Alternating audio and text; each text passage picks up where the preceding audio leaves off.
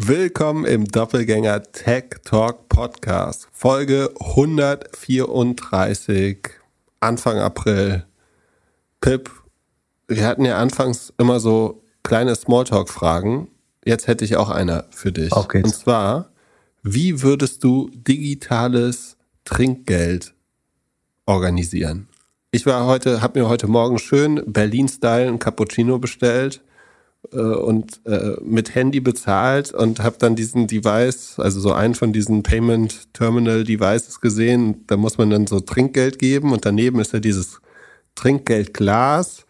Und eigentlich ist meine Handlung immer, ich zahle und dann kram ich aus meiner Jackentasche noch irgendwie ein bisschen Kleingeld raus und gebe noch Trinkgeld. Das muss ich doch auch digitalisieren. Wieso hat dort noch keiner von den großen Payment-Anbietern irgendwie eine vernünftige UX für gebaut? Hm. Das Problem ist, du bräuchtest auf deiner Seite ja. Also du müsstest das ja bestätigen. Das heißt, du bräuchtest auf deiner Seite der App, also in Google Pay oder Apple Pay bräuchtest du den Button ja, ne? Und gleichzeitig würde es ja neue Friktionen einführen. Also das wird der Bezahlvorgang, der im Moment ja wirklich sehr einfach ist, nämlich gegenhalten fertig oder mit dem Finger noch authentifizieren, ähm, der würde sich ja verlängern dadurch. Eigentlich doof. Mm, ja. Ich, ich war gerade geneigt äh, zu sagen, noch besser wäre eigentlich Trinkgeld abschaffen und Service Tax obendrauf oder so. Aber dann tippst du ja für Leute, wo du es nicht mehr. Ich bin eigentlich ein großer Fan von. Nee, ich, äh, es schlagen zwei riesengroße Herzen in meine Brust bei Tippen. So, so ist das Richtige. Einerseits äh, versuche ich eigentlich, sagen, wenn es keine Gründe gibt, die dagegen sprechen, äh, sehr generös zu tippen. Andererseits ähm, ist das ja letztlich nur der Fakt, sozusagen, dass du schwarz Niedriglöhne mit, mit Niedriglöhne mitfinanzierst. Also das Trinkgeld in, gerade in den USA, deswegen ist der sagen, 20% Tipp da auch relativ gängig, kommt aus einer Zeit, wo ich glaube, Sklaven den Job gemacht haben, also die ja nicht mehr versklavt waren, aber auch keinen Job mehr hatten. Dann durften sie umsonst in Restaurants arbeiten für das, aber haben nur das Trinkgeld bekommen. Deswegen hat man relativ, also letztlich hat das Restaurant nicht für die Arbeitskräfte bezahlt. Deswegen hat Trinkgeld so ein bisschen eine hässliche Geschichte auch, äh, zumindest im ang anglosächsischen Raum. Ich weiß es nicht. Schwer zu lösen. Aber, also, Sag mir, wie es geht. Hilft ja, also ich du könntest finde, äh, zwei Terminals, immer. Du könntest zwei Terminals machen. Also du hast ein Tipp-Terminal, du hast ein digitales Glas, also du hast ein normales Sum-Up oder was weiß ich, wo du bezahlst. Und dann hast du, du kannst so drei Gläser haben, obwohl dazu ist NFC zu ungenau, oder? Dass du sozusagen, du hältst es bei 50 Cent, 1 Euro, 2 Euro dann daneben. Und dann könntest du so in Stufen echt nicht ein. Ich, ich habe äh, unter äh, Bildersuche was gesehen, dass jemand so ein hässliches Glas designt hat, wo man die Kreditkarte irgendwie schnell reinziehen kann. Ist aber auch nicht, es geht ja hauptsächlich ums Bezahlen vom Handy. Also du hast schon recht, daran habe ich nicht gedacht, also dass man im Handy es direkt machen könnte. Könnte ja zum Beispiel angeben, also dass du halt beim Tran vorm Tran eigentlich musst du es ja voreinstellen, dass du sagst, ich wenn ich nichts anderes klicke, gebe ich immer 15, 20, 30 Prozent Trinkgeld. Wobei 30 wahrscheinlich zu viel ist. Äh, aber also, dass du es irgendwie so machst. Das oder so, so funktioniert Uber und Gorillas ja mehr oder weniger. Hm? Ja, ja, genau. Und da, das müsstest du wahrscheinlich auch auf der Service-Seite irgendwie haben. Dann natürlich QR-Codes, die Lösung für alles. äh, jede Servicekraft hat ihren eigenen QR-Code. Hm, äh, I don't know aber, aber so richtig von der Usability, also äh, ja, sieht man es irgendwie nicht. Und du hast ja auch noch, ich glaube, das hat auch ein bisschen was damit zu tun, wenn du, wenn so ein Glas, das ist ja immer dieses, also in Amerika war immer dieses äh, Tip-Jar, so ein großes Glas, wo man dann auch sieht, was da so drin ist. Ich glaube, könnte mir auch vorstellen, dass das ein Faktor ist, ob Leute da was reinlegen oder nicht. Also, dass die schon sehen, dass da was drin ist. Also du könntest oh ja, beim, am Ausgang so äh, wie auf Flughafentoiletten dieses, wie zufrieden sind sie heute, äh, das mit Geldbeträgen haben. Also du tippst auf, eine, auf, eine, auf große Buttons mit Zahlen und dann hast du quasi ein Payment über den Betrag. Ja, oder du engagierst einen Türsteher und die Leute dürfen nur raus, wenn sie getippt haben. Ja, ja. Mit sowas beschäftigst du dich also. Es gibt aber, äh, ja. irgendwann habe ich mal ein Startup gehört, das genau daran arbeitet, glaube ich sogar, an äh, elektronischen Tipps oder so. Du könntest so Peer-to-Peer, -peer, das mit, mit dem, so wie beim Friseur, so dass du für verschiedene Angestellte Kassen mit den Bildern hast. Das ist aber wieder ungerecht, weil dann kriegt äh, irgendwie im Zweifel, jetzt mal ein bisschen übertrieben, die, die hübsche Kassiererin äh, die ganzen Tipps und äh, der Mensch, der hinten in der Küche die Teller wäscht äh, oder dein Essen zubereitet, bekommt nichts. Das ist auch totaler Blödsinn äh, eigentlich. Glaubst du an Super-Apps? In beschränktem Maße. So. Also ich glaub, Glaubst du, in Amerika und Europa wird es eine Super-App geben? Ja, glaube ich. Also es wird mehrere Außerhalb geben. von Facebook? Ja. Außerhalb von Amazon? Ja. Und wer wird's? Wenn viel schief läuft, Google Pay, vielleicht Uber, vielleicht, vielleicht Lime. Google Pay ist ja eigentlich schon eher das Android-Telefon, oder? Ja, aber ich, ja, das ist die Frage, sagen, wo verschwimmt dann die Grenze von App? Und ich glaube, Google Pay wird sehr eng mit Maps äh, ver verknüpft werden und Maps wird so eine Art Super-App mit Payment werden für lo lokale Businesses. Da ist Transport eigentlich schon drin, wenn man es ganz genau nimmt, in Google Maps auch. Das heißt, eigentlich könnte es könnte Google Maps die Super-App werden. Dann ist das wahrscheinlich der Grund, warum Uber jetzt sich nochmal dazu äh, gebracht hat, Super-App zu werden. Also die wollen ja jetzt in England testen äh, mit Flügen, Bus und Bahn und allem, alles in einer App. Wahrscheinlich, weil sie Angst vor Google Maps haben. Oder was glaubst du, ist der Grund? Ich glaube, weil sie Geschäftsmodelle äh, eh erweitern müssen. Das heißt, man darf Züge buchen, man darf Flüge buchen über die Uber-App und so weiter, ne, glaube ich. Und äh, Public genau. Transport geht ja eh schon. Ne? Also die haben so ein äh, Pay-to-Play-Feature, wo du am Punkt des Einstiegs irgendwie das buchst und äh, automatisch das günstigste Ticket buchst. Oder arbeiten mit verschiedenen ähm, ÖPNV-Betreibern zurück, damit du mit Uber deine Karten kaufen kannst oder deine Tickets. Ähm, ich glaube, ich frage mich gerade, warum die es in UK machen. Ähm, wahrscheinlich, weil dort die Infrastruktur schon sehr gut digitalisiert ist und darauf vorbereitet, weil es in UK einen sehr großen Player gibt, der Trainline hat, heißt und der das, glaube ich, sehr gut macht. Äh, ähm, das würde es sinnvoll erscheinen lassen, das in UK zuerst ähm, zu testen. Und äh, das Gute ist, das ist halt ein sehr hohes Gross-Margin-Business, würde ich sagen. Ne? Also du, es ist ein reines Software-Layer eigentlich wo du nicht in der, das läuft nicht über dein Balance Sheet, sozusagen du kriegst eine Provision wahrscheinlich von dem Bahnbetreiber und von der Provision kriegst du dann aber einen sehr, sehr hohen Anteil als Rohmarge. Also verstehst du, wenn ich ein, ein Ticket über, sagen ich verkaufe jetzt ein SNCF oder ein, äh, irgendwie ein, ähm, in England äh, ein, Zugticket für 100 Pfund und dann kriege ich vielleicht dreieinhalb Prozent Provision davon und bei Uber laufen nicht die 100 Pfund, Pfund übers Balance Sheet, sondern nur die 350 wahrscheinlich als Kommission. Und davon behalten sie aber, also da stehen kaum Kosten entgegen. Sondern du entwickelst die Software und dann hast du so ein Network, glaube ich, wo du, äh, du hast Payment Processing dagegen. Das kannst du aber mit Uber Wallet äh, schon relativ gut günstig abbilden, äh, wahrscheinlich. Das heißt, du hast nicht so hohe Payment-Kosten vielleicht langfristig. Ähm, ich glaube, die Idee ist nicht doof. Schlecht ist das für alle, die das bisher probieren. Also für, für ein Trainline oder hier Berliner Unternehmen, Omio. Das war früher From A to B oder Room to Rio oder beides. Ich verwechsel es immer. Ähm, oder Go Europe? Nee. Go Euro, genau. Ach, irgendwie, die sind ja alle irgendwie zusammengematcht, weil ich mich nicht irre. Also äh, für die sollte das äh, nicht gut sein, weil wahrscheinlich Uber schon sehr gut verbreitet ist. Ich würde schätzen, dass in Westeuropa Uber mehr Downloads hat als äh, Umio, deutlich mehr. Und wenn du dann Fer Fernbusse kannst du mit reinnehmen wahrscheinlich. Ähm, und es, ich halte es für ein sehr, also wenn du den Kunden schon besitzt, das, das Schwere an dem Geschäftsmodell ist eigentlich die Kundenakquise. Ne? Also sie müssen alle irgendwie relativ teuer SEM machen oder SEO, um Leute, die irgendwie Zugticket München Mailand suchen, äh, sagen, auf Google abzuholen. Und dann muss die immer wieder zu reaktivieren, wird schwer, wenn das Produkt nicht 100% gut ist. Und Uber hat natürlich die Kunden schon alle gewonnen, und, oder einen Großteil, und muss die nur so ein bisschen reaktivieren oder cross-sellen.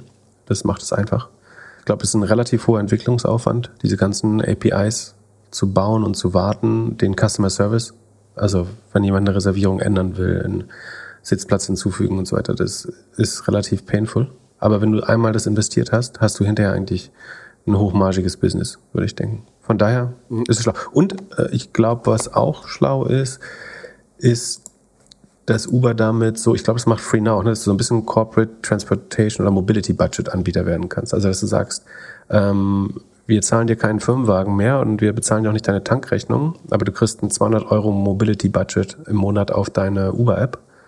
Und da, was du damit machst, ist dann deine Sache. So, du kannst mit einem Ferienflug buchen, du kannst äh, Bus fahren, kannst ein Carsharing machen, kannst vielleicht auch deine, das wie eine Tankkarte benutzen. Ähm, da kommt man, glaube ich, auch noch mal ein Stück näher, was, was ich total ja, genau. sinnvoll fände. Richtig sinnvoll ist, wenn du sagst, du kannst darüber deine Firmenreisen machen und alles, was du daran sparst, kannst du dann privat benutzen zum Beispiel oder einen Teil davon privat nutzen. Mit so einem Kickback, ja. Gibt es das für Transport? Ja. Gibt außer Bahncard? Gibt es noch nicht so richtig? Ne? Nee, ich weiß nur, ich glaube, das ist wie die Reisekostenabrechnung oder Reisekostenbuchung bei Google wohl funktionieren.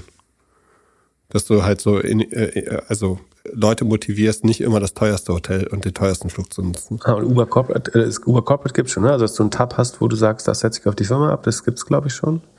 Achso, und dann, dann buche ich, äh, buche ich schön teure Reisen mit der Corporate Card und kann dafür selber umsonst rumübern. Ich und mach mein Uber Cash, Cash, Wallet damit voll, ist auch richtig gut. Ja, ich glaube nicht an, an Super Apps. Ich kann mir das, also ich, ich glaube eher an das Zusammenspiel, was du auch gesagt hast mit Google, äh, Google Pay oder Apple Pay, dass du darüber, dass das immer einfacher wird. Also loggst dich irgendwo an, sagst hier, ich meine Daten ein bisschen ver, äh, versteckt, also äh, und äh, darüber organisierst du alles und dann hast du in deinem in deinem Wallet äh, die Übersicht mit, äh, was du wie machst. Ich glaube nicht so ganz, dass du über eine App alles machst und, und glaube auch eher an die Marken. Also auch vor allem im öffentlichen Verkehr hast du halt starke Marken von den Verkehrsunternehmen, die du immer wieder siehst. Und äh, natürlich als Tourist ja, ist super. Aber, aber schlechteste UX der Welt in aller Regel. Ja, aber die wird ja auch immer einfacher. Hm, also die, die ÖPNV-Betreiber jetzt sagen, bei UX große Vorsprünge machen oder Fortschritte, da bin ich noch relativ skeptisch. Das weil, du, das weil du in Berlin lebst, aber komm mal hier zum HVV. Hier ist ja, ist easy. Schaffst du es in 15 ja. Sekunden ein Bahnticket zu buchen? Bahn nicht, aber S-Bahn schon. Ich sag nur hahaha Switch App. Äh, aber ja, also äh, ich glaub, aber ich gebe dir recht. Wenn du nicht an, äh, an, an Super-App glaubst, dann fehlt dir vielleicht auch einfach ein bisschen das äh, exponentielle Denken. Denn ein großer ah. Fan von Super-Apps ist äh, dein, dein Kumpel Frank Bohlen nämlich. Da habe ich heute nämlich im 10x äh, DNA-Portfolio eine neue Position entdeckt. Ich weiß nicht, wie lange die da schon ist, aber äh, ich hätte ja, also ich habe ja keinen Alert darauf, wenn sich da was ändert, aber ähm, auf, auf jeden Fall ist da jetzt auf einmal Grab erschienen äh, mit einer zwei, neuen 2% oder nach meinem Wissen neuen äh, 2% Position. Und Grab, Moment, Grab ist äh, hier Südostasien Uber. Genau, die haben oder? Uber aus Südostasien vertrieben. Äh, mehr oder weniger, glaube ich. Oder doch? Und? Also, wenn jetzt Corona irgendwann mal vorbei ist in fünf Jahren, dann geht es doch bestimmt ab. Ja, das, also sie sind sogar, sagen, was, was GMV angeht, trotz Corona äh, gewachsen. Das ist relativ beeindruckend. Aber, Weil sie auch Essen machen oder warum? Genau, die machen ähm, Food Delivery, ähm, Ride-Hailing und so ein bisschen äh, Finance. Also machen auch äh, Buy Now Pay Later und so, testen sie schon in den ersten Ländern. Und auf dem Papier sieht das aber noch einigermaßen schlimm aus. Und zwar machen die einen Periodenverlust, der minus 526 Prozent des Umsatzes ist im 2021 oder beziehungsweise im Q4 ist der Periodenverlust ähm, sogar minus 900 Prozent des Umsatzes. Okay. Und wie macht man das? Ja, das ist eine gute Frage. Also es fängt damit an, dass die, die Cost of Goods Sold, also die ähm, Kosten, die in die Dienstleistungserstellung einfließen, schon mal größer sind als der, der Umsatz, nämlich zweieinhalb Mal so viel. Das heißt, die, die Gross Margin ist, ja, das ist gar nicht so einfach das zu rechnen mit dem ganzen Minuskram. Also es müsste so minus 150 Prozent Gross Margin rund sein. Das kennen wir sonst nur von Plug, dass du eine negative Gross Margin äh, schon hast. wir können mal mit dem positiven anfangen. Also, der, wir schauen auf die Q4-Zahlen. Da war das GMV, also das Gross Merchandise Volume, alles, was über die Plattform gelaufen ist, 4,5 äh, Milliarden US-Dollar. Nach im Vorquartal des letzten Jahres, also im Vergleichsquartal, waren es 3,57 Milliarden. Das sind 26 Prozent gestiegen. Äh, das ist schon mal gut. Die Nutzerzahlen sind nur noch um 3 Prozent gestiegen. Das ist nicht so gut, aber die äh, Utilization, also eine Anspruchnahme ist gestiegen. Und die erste Frage ist, warum bleiben bei, also äh, nochmal andersrum, also was alles, ich habe jetzt, jetzt ein paar Kennzahlen äh, genannt, was alles außerdem noch größer ist als der, der Umsatz, ist, also die, die Cost of Goods Sold ähm, sind schon mal zweieinhalb Mal größer als der Umsatz, warum der Rohertrag dann äh, negativ ist. Die Gemeinkosten, General Admin Ausgaben, sind anderthalb Mal so groß wie der Umsatz. Also wird danach noch abgezogen. Ich habe äh, auf Twitter mal so eine Art Bridge oder äh, Waterfall Chart gemacht, um das zu symbolisieren. Äh, das kennt man normalerweise, dass es einen großen Berg gibt und dann fallen so verschiedene Kostenbestandteile ab, bis ein bisschen was unten übrig bleibt oder es leicht ins Negative geht manchmal. Hier ist es eher so, dass es nach den Cox schon stark negativ ist und dann nur noch roter wird äh, und sich eigentlich der gesamte Chart unterhalb der Nulllinie abspielt. Aber ähm, dann gibt es sogenannte Consumer Incentives, die dreimal so hoch sind wie der Umsatz. Ähm, dann gibt es noch Partner Incentives, das ist auf der Supply-Side, die 1,8 mal so groß sind wie der Umsatz. Und was dann wirklich gruselig, also die, die Aufwendungen für den Spec, die sind ja mit dem Altimeter Spec, was glaube ich mit 40 Milliarden der größte Spec, äh, der insgesamt war, äh, an die Börse gegangen. Ähm, die Spec-Ausgaben sind zweieinhalb äh, Mal so groß wie der Umsatz. Da muss man fairerweise sagen, das sind einmal Kosten, die kommen nicht regelmäßig aus dazu. Aber was ein bisschen gruselig ist, dass sogar die Zinsaufwendung, also nur was sie an Zinsen zahlen für, für Fremdkapital, 2,8 äh, mal so groß ist wie der Umsatz, den sie machen. Also das wird schon einigermaßen äh, schwer, da auf den grünen Zweig zu kommen. So, wie, wie kommt man zu dem Ergebnis? So, und um das dann auch ein bisschen fairer darzustellen, warum das eigentlich so ist. Ähm, es ist so, wie gesagt, man macht 4,5 Milliarden Umsatz und davon bleiben dann nach der Take Rate eigentlich, die Take Rate müsste so ungefähr 15,6 äh, Prozent, 6,66 Prozent sein. Das heißt, da bleiben eigentlich 700 Milliarden erstmal übrig. Davon bezahlt man dann aber eben diese 218 Millionen, Entschuldigung, 705 Millionen meine ich natürlich. Davon zahlt man dann aber sagen, allein 218 Millionen an Partner Incentives, also das sind auf der B2B-Seite ähm, irgendwelche Art von Incentives wahrscheinlich, äh, ja, Gutschriften, Motivation, keine Ahnung, was man äh, da zahlt an die Partner. Dann kommen weitere 365 Millionen Consumer Incentives, das sind Rabatte, Coupons äh, und so weiter äh, dazu. Und wenn man es durchrechnet, sind dann die Partner Incentives von dieser 15,6% Take Rate, die eigentlich ja ganz gesund ist sozusagen. Das heißt, verdienst rund ein Sechstel an jeder Fahrt oder an, an den Dienstleistungen, die angeboten werden, gehen dann halt knapp 5% an Partner Incentives weg knapp 8% an Consumer Incentives und dann bleibt effektiv halt nur 2,7% Take Rate äh, übrig. Und das führt dann zu diesen relativ niedrigen Umsätzen von 122 äh, Millionen. Man könnte natürlich sagen, man nimmt die 700 als Umsatz und zieht die Incentives hinterher ab. Da die aber wahrscheinlich nie vereinnahmt werden, muss der, muss irgendwie Ernst Young oder KPMG gesagt haben, dass das eben nicht als Revenue gezeigt werden darf, sonst hätten sie es bestimmt gern gemacht. Ähm, das heißt, wahrscheinlich machen sie so Rabatte, dass das Cash wirklich nicht kommt. Ähm, dass dann am Ende nur 2,7 als echtes Revenue übrig bleiben.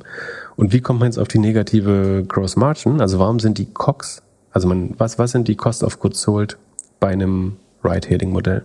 Also Grab ist Uber plus DoorDash, ne? Also oder Uber plus Uber Eats, sehr vergleichbar. Was sind die, was ist der Wareneinsatz, würdest du denken? Eigentlich ja gar nichts, weil dir gehört ja nichts. Genau, genau. Äh, eigentlich gibt's, also eigentlich müsstest du eine irgendwie sehr, sehr hohe Gross Margin haben. Das Problem, die, die Kosten sind tatsächlich, also so einfache Sachen wie die IT-Infrastruktur natürlich, ne? also deine Server musst du trotzdem zahlen, dann so ein bisschen vielleicht Versicherung äh, und sowas und die Kreditkartengebühren. Jetzt würde man denken, das kann doch nicht aber so viel sein, dass es dann äh, die, die gesamte Take Rate auffrisst. Das Problem ist natürlich aber, dass du zum Beispiel die Kreditkartengebühr oder die Paymentgebühren ja auf 100 Prozent des Volumens zahlst, nämlich auf die 4,5 Milliarden. Klar.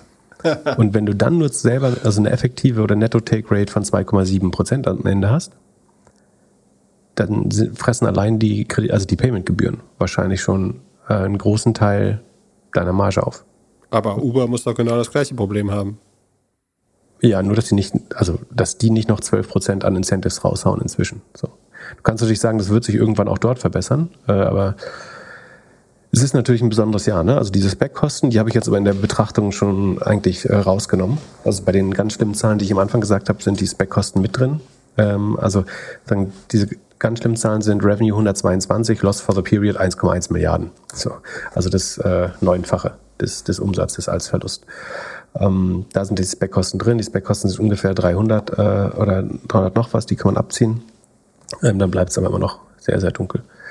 Ähm, langfristig kann das natürlich äh, deutlich besser werden, aber, und also Covid hat natürlich einen sehr schlechten äh, Impact gehabt, jetzt einen adversen äh, Impact gehabt.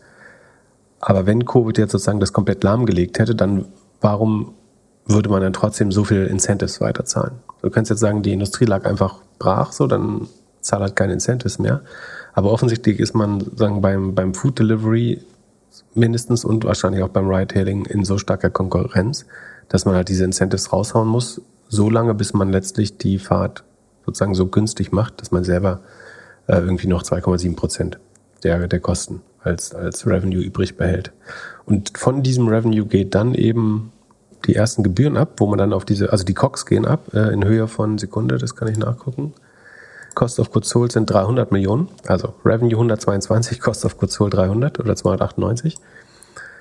So, und dann bist du jetzt erstmal schon mal 180 Millionen im Minus in dem Quartal. Und dann kommen noch 84 Millionen Sales und Marketing rauf, 176 Millionen Allgemeinkosten, 95 Millionen Research und Development und 200 Millionen Zinsen nur oder Financing Cost, äh, was aber sagen bei Ihnen als Zinsen ausgewiesen wird. Das dauert lange, bis das besser aussieht, glaube ich. Also entweder muss die Konkurrenz komplett verschwinden. Im Moment sieht das nicht sehr nachhaltig aus. Und ist aber be Sekunde bewertet mit 14 Milliarden immerhin noch. Ähm, genau, der, der Spec hat ihnen eine 45 Milliarden Bewertung damals gegeben. Die Aktie ist, äh, der, ja, die Aktie ist auf dreieinhalb Dollar runter. Und deswegen sind jetzt noch ähm, 13,5 wert, 20 mal Umsatz. Bin gespannt, wie, wie das noch äh, funktionieren kann. Im Moment sieht das sehr, sehr, sehr schwer aus, wenn man äh, sich da anschaut, äh, wie wenig Geld übrig bleibt. Uber im Vergleich ist noch 63 Milliarden wert. Bin mir nicht so ganz sicher. Ich habe das Gefühl, eigentlich müsste Uber mehr oder minder die gleichen Probleme haben. Also, da ist da auch harte Konkurrenz. Die müssen sogar noch mehr für die Leute bezahlen. Also, ist der ganze Markt nicht ähnlich betroffen? Oder Wieso meinst du, müssen mehr für Leute zahlen? Hm, ich würde sagen, dass in Amerika und so das alles ein bisschen teurer ist. Aber das, äh, das Gute ist ja, dass auch dadurch auch die Fahrtpreise höher sind. Ähm, okay. Die, die Take Rate ist über 20 Prozent bei Uber, glaube ich, oder? Ähm, würde ich denken. Die Incentives sind, also ich sehe nicht mehr viel Uber-Rabatte. Siehst du noch Uber-Rabatte in Deutschland? Aber ist ja auch, gibt es ja auch nicht wirklich. Ja, also Incentives werden halt zumindest an Consumer, glaube ich, nicht mehr so stark ausgezahlt. Von daher glaube ich schon, dass sich das mehr in die richtige Richtung dreht, würde ich behaupten. Plus, dass sie halt jetzt das, was du gerade gesagt hast, ein neues Geschäft dazu bekommen. Ähm, Uber Eats könnte funktionieren. Weiß nicht. Es sieht auf jeden Fall sehr viel gesünder aus als das. Die Frage ist jetzt, wie schnell würde Grab, Grab wachsen, wenn Covid vorbei ist. Ne? Südostasien ist natürlich schon eine, also Grab, für die das nicht wissen, sagen, ist in Malaysia, Philippinen, Indonesien, Singapur und so weiter, also Südostasien-Region äh, sehr aktiv, die an sich sehr schnell äh, wächst. Und sie sind jetzt selbst während Covid gewachsen durch Food Delivery vor allen Dingen, aber ähm, die Unit Economics sehen wirklich noch sehr, sehr, sehr gruselig aus. Und das sieht immer alles nett aus, wenn man es im Vergleich zum GMV macht, aber man sieht, wie, wie wenig äh, Revenue dann wirklich übrig bleibt äh, davon. I don't know. Ja, nicht das coolste Modell. Es handelt sich hierbei nicht um Anlageberatung. Keine spezifischen Kauf- und Anlageempfehlungen. Keine Anlageberatung, keine Rechtsberatung, keine Steuerberatung und auch keine Aufforderung zum Kauf oder Verkauf von Wertpapieren. Die Verantwortung für solche Trades liegt bei euch. Philipp und Philipp haften nicht für eure Verluste. Philipp und Philipp und Philipp können die Risikodisposition der HörerInnen nicht einschätzen. Ihr entscheidet selber, was ihr kauft und tragt dafür auch die Verantwortung. Alles könnt ihr auch nochmal unter doppelgänger.io slash Disclaimer nachlesen. Dann habe ich auf Twitter gesehen, du hast geretweetet, dass man gesehen hat, dass du bei Home2Go nochmal ein paar Aktien gekauft hast. Genau, das äh, ist ja sagen, glücklicherweise äh, so, so, transparent, dass man, dass das angekündigt äh, werden muss. Und das war, glaube ich, sogar die erste Möglichkeit, das überhaupt zu tun, weil, also, weiß nicht, ob es die erste Möglichkeit war. Es gibt ja so Blackout-Fristen, äh, gerade, sagen wir, wenn es Übernahmen gab, äh, aber auch vor und nach den Earnings. Und plus, ich glaube, nach einem halben Jahr ist jetzt so das erste Mal äh, eine Lockup-Period, äh, also nicht für mich, aber für andere, äh, abgelaufen. Ähm, beziehungsweise weiß ich gar nicht, ob die für mich galt. Aber ähm, genau, ich darf das ja nicht sozusagen inhaltlich kommentieren. Ich kann nur sagen, dass es sozusagen faktuell richtig ist, dass ich ähm, Aktien, ich glaube auch nicht unerheblich, äh, es müsste sagen, eine zweistellige, also ein Prozent zweistellige Erhöhung meiner Position sein. Ähm, deutlich zweistellig. Ähm, und es haben ich will nichts Falsches sagen. Also man so, am besten man liest das auf der Investor Relations Seite von Home to Go vor. Aber es haben mindestens zwei der Gründer äh, auch Aktien gekauft und mindestens zwei weit, Sekunde, mindestens zwei weitere Aufsichtsratmitglieder auch. Einer davon sehr signifikant. Äh, also dann das lässt meine Position, die ich aufgebaut hat.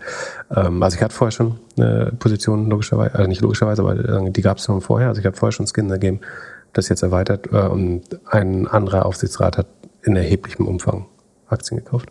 Und wie fühlt sich das so an, wenn man dann auf Twitter sieht, dass das, dass das jetzt öffentlich ist? Also es war doch bestimmt das erste Mal, dass du so einen Aktienkauf gemacht hast, der dann öffentlich wurde, oder nicht? Mm, ja, es fühlt sich ein bisschen äh, komisch an. Man weiß ja auch, wie das dann sein wird, wenn man mal verkaufen sollte, was ich mir gerade nicht vorstellen kann. Aber ähm, da ich sagen, immer Pro äh, Transparenz propagiere, äh, sagen, muss ich das gut finden. Und finde, äh, finde ich, ich wünsche mir, dass das sagen, viel mehr Leute darauf achten würde. Es gibt ein paar gute Twitter-Accounts, diese Insider-Trades verfolgen. Ähm, ich finde, es sollte noch viel einfacher sein, äh, Insider-Trades zu verfolgen. So ist, ich fände es gut, wenn die Neo-Trading-Apps dir sagen, wenn der CEO mehr als zwei Prozent seiner Aktien verkauft zum Beispiel. Sollte ich einen Alert bekommen von Trade Republic oder von Robinhood, fände ich super.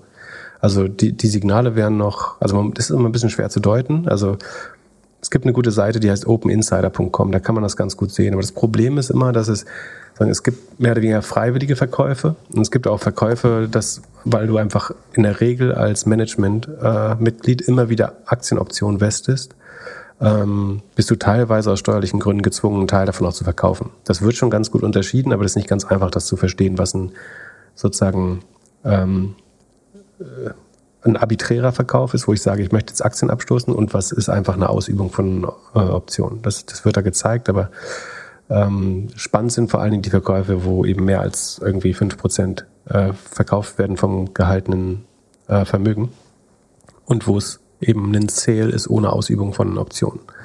Ähm, das gucke ich mir eigentlich, äh, oder ich versuche das vor den Earnings immer nochmal anzuschauen oder äh, um das mit in Betracht zu ziehen, für wie, wie die Earnings wohl sein werden. Und wie schnell ist das? Weil bei Elon Musk hat, haben wir ja gemerkt, dass das so ein paar Tage gedauert hat äh, bis das rausgekommen ist, dass er irgendwie signifikant bei Twitter gekauft hat. Wie schnell war das bei dir? Also hast du die Transaktion getätigt und am nächsten Tag kam der Tweet? Also die SEC-Regeln sind, glaube ich, zehn Tage. Nach wie vielen Tagen hat äh, Elon Musk es gemacht, denkst du? Ja, ich glaube, er hat sich ein paar Tage länger Zeit gelassen. Ja, waren 20, doppelt so viel. Aber für ihn gelten die SEC-Regeln ja auch nicht. Ähm, also theoretisch muss man es in den USA, das finde ich schon relativ lange Spanne, nach zehn Tagen. Äh, wobei da dauert der Transfer der Aktien aber auch allein schon zwei Tage. So die Clearing-Stellen sind gefühlt langsamer als in Europa. Habe ich, glaube ich zumindest. Ähm, ich weiß gar nicht, wie um, also ich mache das immer unverzüglich, das heißt so schnell ich kann. Ähm, glaube, die Regelungen sind ein bisschen enger. Ich glaube, ich hätte es innerhalb von fünf Tagen machen müssen, aber ähm, ich mache es einfach sofort, dann muss ich mir die äh, Frage nicht. Wenn man es unverzüglich macht, dann muss man sich nicht stellen, ob man schnell genug war. Schneller als man es kann, kann man es nicht machen, von daher. Ähm, also gibt es dann irgend so ein Portal, wo du dich eintragen musst und sagen musst, hier, ich habe hier was gekauft? Äh, man kann das selber anmelden beim Regulator, in dem Fall wäre das in Luxemburg. Ähm, äh, sozusagen, ich lasse mir dabei sozusagen von jemandem helfen, der das für mich macht. Ähm, und damit das auch ordentlich läuft. Ja, äh, viel Erfolg. Ich bin nicht dabei.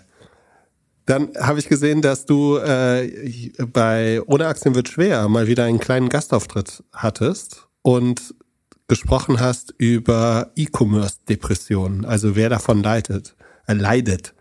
Äh, also wir haben ja schon ein paar Mal darüber gesprochen, äh, merken es von allen Seiten Hörerinnen, Freunde, Freundinnen merken, dass ihre E-Commerce-Shops irgendwie die letzten Tage nicht mehr ganz so gut funktionieren, äh, je nach Kategorie.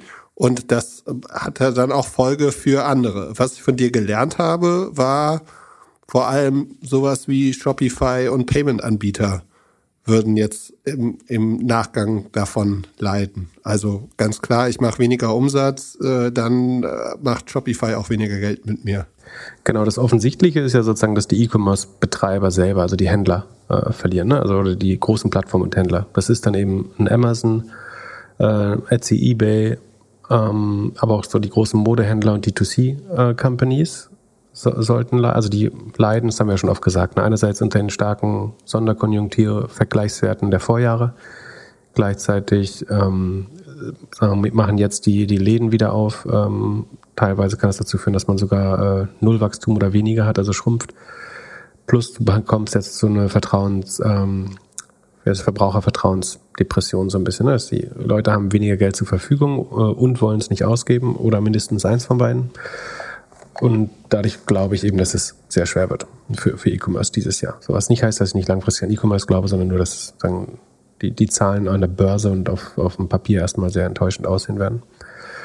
Und dann habe ich mich gefragt, was sind so eigentlich die Second-Order-Effects davon? So, das, das Einfache sind so ein bisschen die Schaufelverkäufer, also ein Shopify, die eigentlich ein Softwarehersteller sind, gleichzeitig aber sagen, deren Umsatz einen großen Teil ans Volumen, ans GMV, also dem Umsatz der Händler, die Shopify nutzen, gebunden ist, ähm, weil sie sozusagen eine SaaS-Komponente und eine Performance, wenn man so will, Komponente haben oder umsatzabhängige Komponente. Das heißt, darauf sollte das drücken. Und dann die dritte Stufe oder dritte Order wäre dann zumindest schon mal äh, auch Payment. Also insbesondere die Payment-Anbieter, die überwiegend online ihre Umsätze machen. Und äh, ein gutes Beispiel ist, glaube ich, PayPal, die sehr direkt am Online-Umsatz hängen ähm, aber auch einen äh, Stripe logischerweise, aber auch Adyen, also der niederländische Player. Ähm, die haben überwiegend Online-Umsätze nach meinem Verständnis. So ein bisschen ähm, relativiert wird es, dass ein Teil der Umsätze natürlich auch Subscription sind, sowas wie irgendwie, wenn dein Peloton, dein, ähm, dein Spotify, dein Apple Music und so weiter darüber läuft. Ähm, das gibt dir natürlich Stabilität, äh, aber der Teil, der am E-Commerce hängt, der sollte deutlich langsamer wachsen dieses Jahr. Deswegen glaube ich, dass es für, für Payment-Anbieter schwerer werden könnte. Ähm, so ein bisschen nicht immun, aber weniger beeinträchtigt wird, glaube ich, Block oder eben als Square sein, weil die sehr gut diversifiziert sind. Die haben halt auch das Modell, sozusagen, dass die am Point of Sale stehen in einem Coffeeshop mit dem äh, alten Square Reader oder Terminal. So, und das äh, ist halt weniger vom E-Commerce abhängig, sondern profitiert jetzt auch von der Wiederbelebung der Innenstädte oder vorübergehenden Wiederbelebung der Innenstädte. Und gleichzeitig haben sie ihren Bitcoin-Umsatz, Trading, Cash-App und so weiter. So, eigentlich sehr schön diversifiziert. So, man konnte das vorher so ein bisschen als äh, vielleicht unfokussiert äh, ansehen. Jetzt gerade ist die, ähm, die Diversifizierung aber total spannend. Und dann trifft es ein Pinterest wird es, glaube ich, sehr stark treffen, sondern deren Werbe, also die Proforma Werbeumsätze machen, aber die sehr stark am E-Commerce hängen, glaube ich. Ja, das glaube ich ja nicht. nicht. Ich glaube ja, dass kurzfristig jetzt erstmal noch alle, die Werbung machen, gewinnen. Also Facebook, Google, Pinterest, alle Newsletter-Anbieter und so weiter. Weil es wird ja jetzt auf jeden Fall in diesem Quartal wird ja noch versucht, viel dagegen anzukämpfen. Na gut, du, äh, du kommst aus der Corporate-Welt, ich aus der äh, sozusagen quantitativen Marketingwelt. Also was du sagst, ist ein total guter Einwand. Also dann ich mache mal meinen Case und dann äh, erklärst du nochmal deinen, beziehungsweise äh, sage sag ich die Gegenhypothese. Mein Case wäre natürlich, wenn meine Conversion Rate fällt, dann muss ich auch mein Spending äh, bei den Netzwerken. Also sagen, dann kann ich wenig, wenn die Conversion Rate sinkt, weil die Modelle CPM basiert sind, muss ich meinen Klickpreis sen äh, senken. Ja, ich will meine Ziele erreichen. Ich feuer einfach mehr Geld raus. Genau. Und die Wahrheit ist, äh, und deswegen, und äh, also keine der dieser äh, Sachen, die ich gerade beschrieben habe, sind schwarz-weiß, ne? sondern es gibt immer so, der Subscription-Umsatz mildert das wieder ein bisschen ab. So, das ist nicht so einfach, wie es klingt. Du kannst jetzt alle E-Commerce-Sachen shorten oder alle Payment-Anbieter. Ähm, tatsächlich kann es so sein, dass der Druck kurzfristig sogar steigt äh, wie, wie du beschreibst. Das, ich, ich erwarte die gleichen Ziele wie letztes Jahr. Es gibt Firmen, äh, die irgendwie bei ihrem PI abliefern müssen oder die kurz vorm Börsengang stehen, die Wachstum zeigen müssen. Dann sind einige bereit, nochmal unprofitabel Marketing draufzulegen. Das kann schon sein. Und dass dann die, äh, die großen Werbenetzwerke, also Google, Facebook, äh, dann später Snap, Pinterest und so weiter, kurzfristig davon profitieren. Dass das langfristig so funktioniert, glaube ich nicht. Und was natürlich auch sein kann, ist nicht nur das, sondern in 2021 wurden wahrscheinlich Budgets freigeschaufelt und geschrieben, die man jetzt gar nicht effizient ausgeben kann. Sozusagen, weil teilweise Budgetverhandlungen in den, sagen, in Unternehmen, die das meiner Meinung nach nicht richtig machen, so laufen, dass man sagt, äh, 22 oder 2021 haben so, so und so viel Geld ausgegeben, wir können im nächsten Jahr 20 Prozent wieder mehr ausgeben, auch wenn es ein bisschen schlechter läuft. Ähm, wenn das Geld dann in den Markt muss, dann würden die CPMs weiter steigen.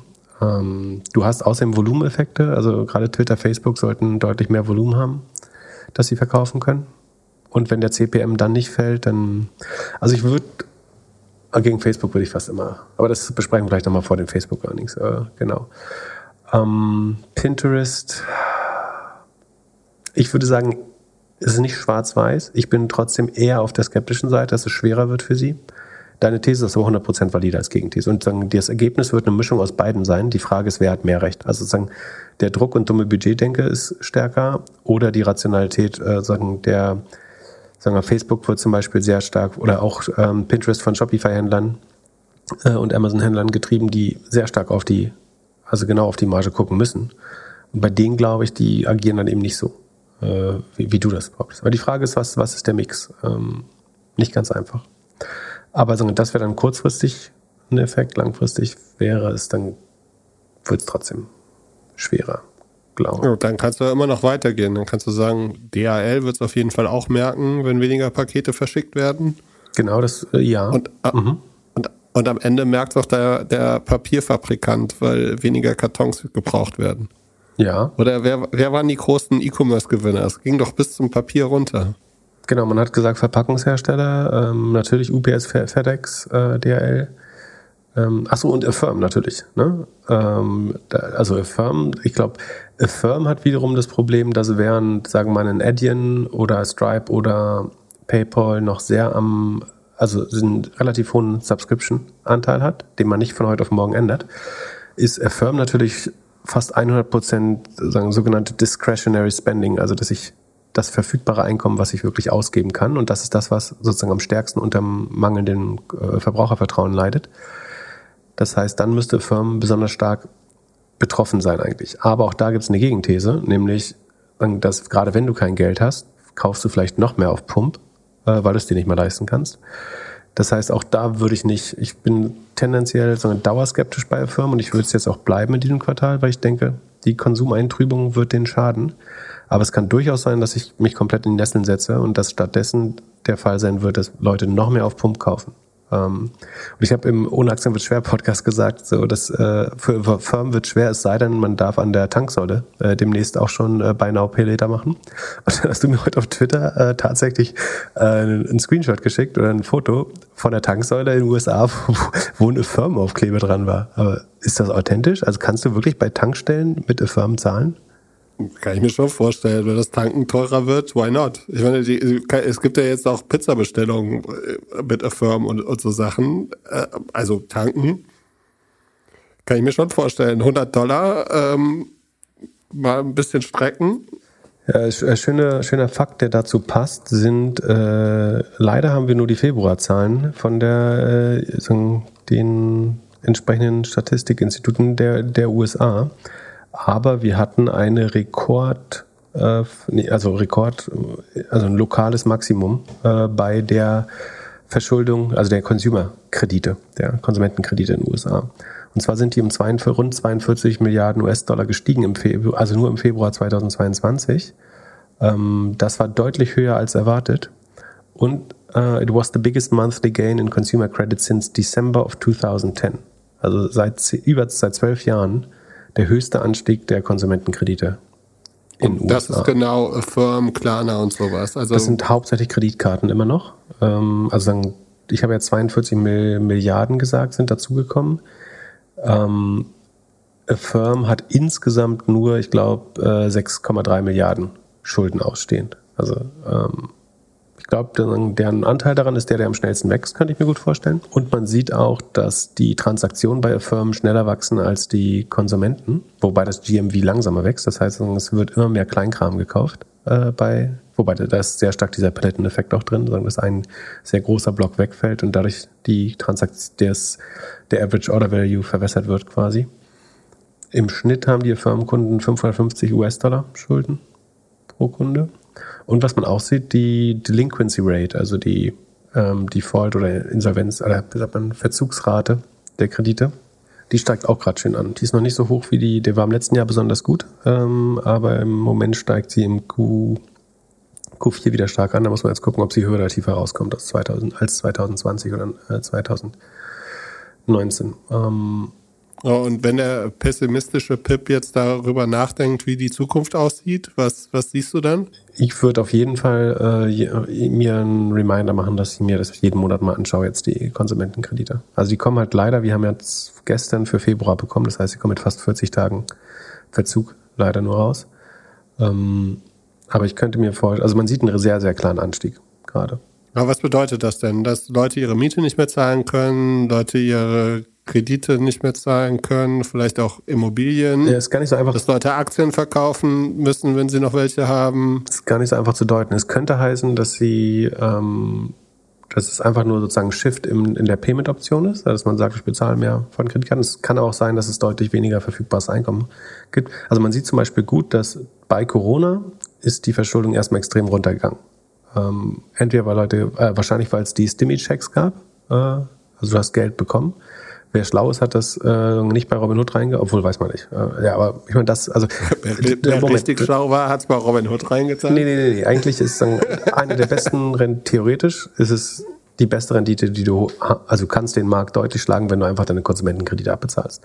Also gerade wenn es so Kreditkartenschulden oder, oder Überziehung ist oder auch Firmenschulden, also wenn du da eine APR von 18 Prozent hast, also ähm, was heißt also Verzugszinsen ähm, oder teilweise der ganz normale Zinsen in den USA, wenn du keine gute Kredibil äh, keine gute Bonität hast, hast du ja irgendwie 18 bis 30 Prozent Zinsen, dann die Kreditkartenzinsen abzuzahlen wäre nicht dumm. Dadurch gab es so ein Tal, also es ist mal zwischendurch runtergegangen ganz stark, die Verschuldung der Haushalte. Und jetzt geht sie aber wieder äh, deutlich hoch und ist kurz davor, die Höchststände von 2020 wieder zu überschreiten. Und äh, ja, irgendwo langfristig heißt das dann, dass ja, das wird, also ein Teil davon ist natürlich getrieben auch von, von Inflation äh, einfach, weil alles mehr kostet. Hm, aber so auf Dauer kann das eigentlich nicht, nicht gut gehen, wahrscheinlich. Müssen wir mal schauen. Du kannst halt nur so und so viel ähm, Firmen, Firmenzahlungsreihen gleichzeitig laufen haben äh, als, als Konsument. Und eigentlich muss man sich so ein bisschen so diesen Wert, den GMV pro Consumer bei Firmen eigentlich anschauen, ob der weiter äh, steigt. Und bei Kreditkartenanbietern und so. Und bei Kreditkarten, ja. Und ist das jetzt alles nicht schon eingepreist, würde unsere Community fragen? Also sind die ganzen, die ganzen E-Commerce-Firmen, so ein Shopify beispielsweise, hat ja schon was die Hälfte verloren an Wert in den letzten Monaten? Oder glaubst du, es wird noch düsterer? Ja, genau, das war eine Frage in der Community sozusagen. Ist das, war, ist das jetzt so eine tolle Prediction, weil das doch eh alles eingepreist ist? Also irgendwie das erste Mal haben wir es ja, glaube ich, fast vor einem halben Jahr oder so, oder äh, ja, letzten Jahr schon gesagt.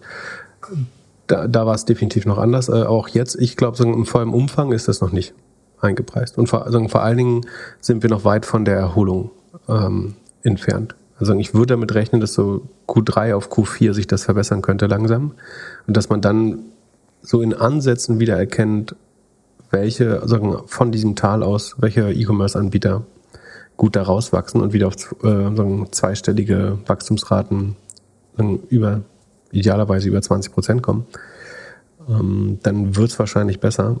Da sind wir jetzt auch noch weit von entfernt.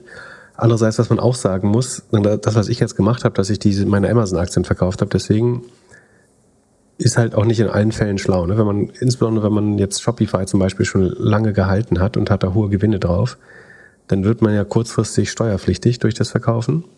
Ähm, und es kann schon sein, dass der Verkauf jetzt letztlich mehr Steuern äh, triggert, als man beim Halten verloren hätte oder sagen, ausfallende Gewinne hätte. So. Also ob ich jetzt sagen, ich müsste jetzt Amazon irgendwie 20 oder 15 bis 20 Prozent günstiger nachkaufen können, damit der Trade sagen, in sich Sinn machen würde. So, ich brauche das Geld jetzt für was anderes und habe es teilweise woanders investiert, deswegen ist nochmal eine andere Ausgangslage, aber ich würde jetzt nicht sagen, man muss deswegen, wenn man irgendwie ein Zalando oder ein Bauti oder Amazon hat, man muss die jetzt wegspeisen und im Q4 zurückkaufen. Ähm, zumindest nicht, wenn man äh, irgendwie Buchgewinne darauf hat. Dann könnte der Steuereffekt sozusagen den positiven Effekt, falls es den überhaupt geben sollte, auffressen. Aber ich glaube, dass die gesamte Dunkelheit des E-Commerce noch nicht abgebildet ist in Kursen gerade. Ich glaube, wir werden ja immer schwer, so Voraussagen über die Zukunft zu machen. Aber ich kann mir vorstellen, dass wir bei den Payment-Aktien noch negative Überraschungen sehen werden. Und beim E-Commerce glaube ich eher so Spreu und Weizen ein bisschen. Wie, so, wie, wie gesagt, bei Payment ja auch. Ne? Also ich glaube zum Beispiel, das wird Square ein bisschen weniger betreffen. Aber ich glaube, E-Commerce wird es welche geben, die relativ outperformen. Da wäre das Spannendste eigentlich, E-Commerce als Sektor zu shorten und dann die relativ besseren sich rauszusuchen. Ähm, bei Payment, glaube ich, wird es noch Enttäuschungen geben, die noch nicht eingepreist sind, ehrlich gesagt. Aber ich kann, kann mich irren. Es kann sogar sein, dass äh, irgendwie die Euphorie bald wieder ausbricht. Dann diese Woche gab es ja wieder Notenbanktermin.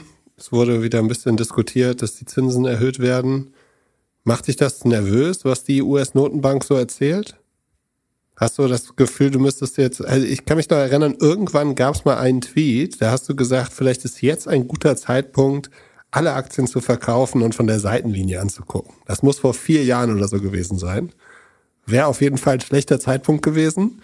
Äh, Wo hast du den denn gefunden? Hast du wieder solche Gedanken? Ähm, nee, das wiederum, da glaube ich wiederum, sind Märkte extrem effizient. Also, effizient. also das ist, glaube ich, also dass ich jetzt die, die Zinsänderung besser voraussagen kann als der Gesamtmarkt, für, für so schlau halte ich mich nicht. Ähm, das heißt, ich nehme das als einen externen Effekt wahr. Dass dadurch, dass ich stark in Wachstumstitel ähm, investiert bin, betrifft mich das sehr stark. Also jede Zinserhöhung also kann man wahrscheinlich umrechnen, dass irgendwie zehn Basispunkte immer zwei Prozent negative Performance in meinem Depot machen oder so, so grob. Weiß nicht, ich habe das noch nicht ausgerechnet, aber ähm, das heißt, es betrifft mich sehr, aber ich würde deswegen jetzt nicht Tech-Aktien verkaufen, weil sich die Zinsen ändern. Ähm, das finde ich schwer, äh, darauf zu traden. Also und ich bin jetzt auch nicht der Typ, der umschichtet dann in Anleihen oder in, in, in andere Sektoren oder so. Ich im Zweifel stehe ich das durch. Wobei ich glaube, dass die Hochzinsphase jetzt wir eine sehr lange andauernde Hochzinsphase, also Hochzins, Hochzins nicht, aber wir werden eine lange Phase mit positiven Zinsen bald wieder haben und mit hohen, trotzdem mit hoher Inflation. Ähm, das wird es nicht einfacher machen. Aber ich versuche darauf nicht zu, also man kann sich dagegen natürlich auch versichern irgendwie mit äh, irgendwie Calls auf Anleihenrenditen wären das. Das ist immer so ein doppelt, doppelt inverses Ding. Also man kann sich über den Anleihenmarkt damit absichern, äh, theoretisch. Ähm, aber das lohnt sich für mich nicht, glaube ich. Würde ich auch äh, als Nutzer nicht machen. Aber mein äh, hier mein Ölput äh, läuft übrigens gut. Sekunde. Äh, ja, der Öl steht bei äh, 97 wieder. Aber ich habe bei 104 gekauft. Äh, 7 sind mit 10 sind 70 Prozent.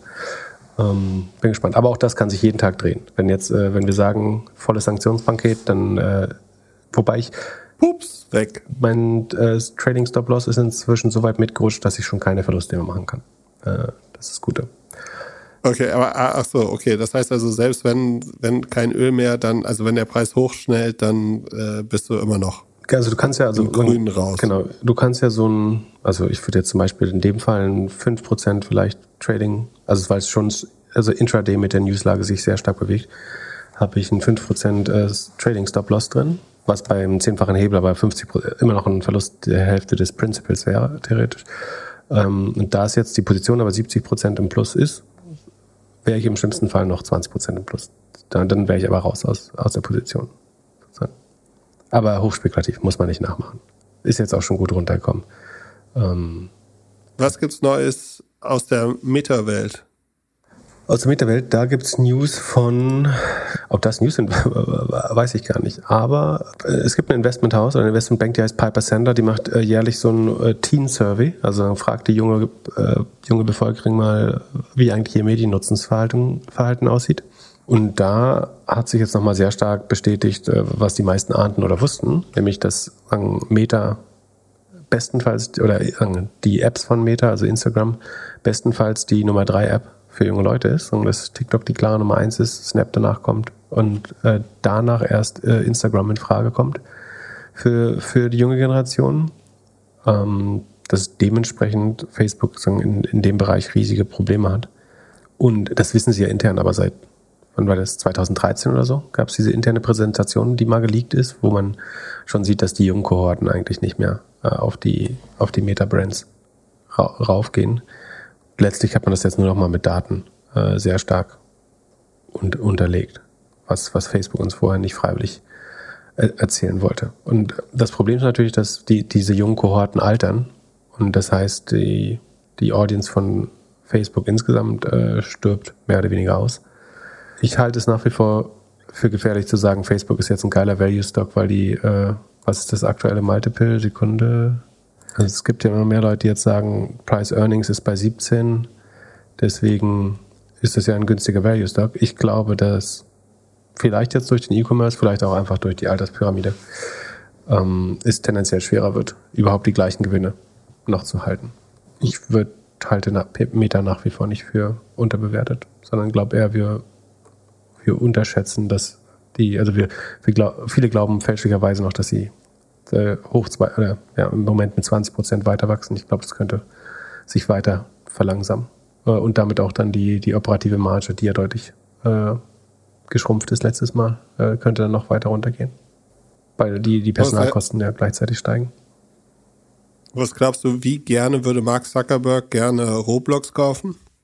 Oh, Roblox wäre ein gutes Investment. Dann kriegst du die jungen Leute, die mega Metaverse-affin sind, die cre sofort Creator äh, im Metaverse werden könnten, äh, die gewohnt sind, mit einer eigenen Währung zu zahlen. Ähm, wäre die perfekte Übernahme, wenn sie konnten.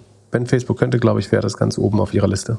Wär, äh, gibt kaum eine Firma, die besser passt strategisch, würde ich sagen. Außer, dass sie kein Device haben.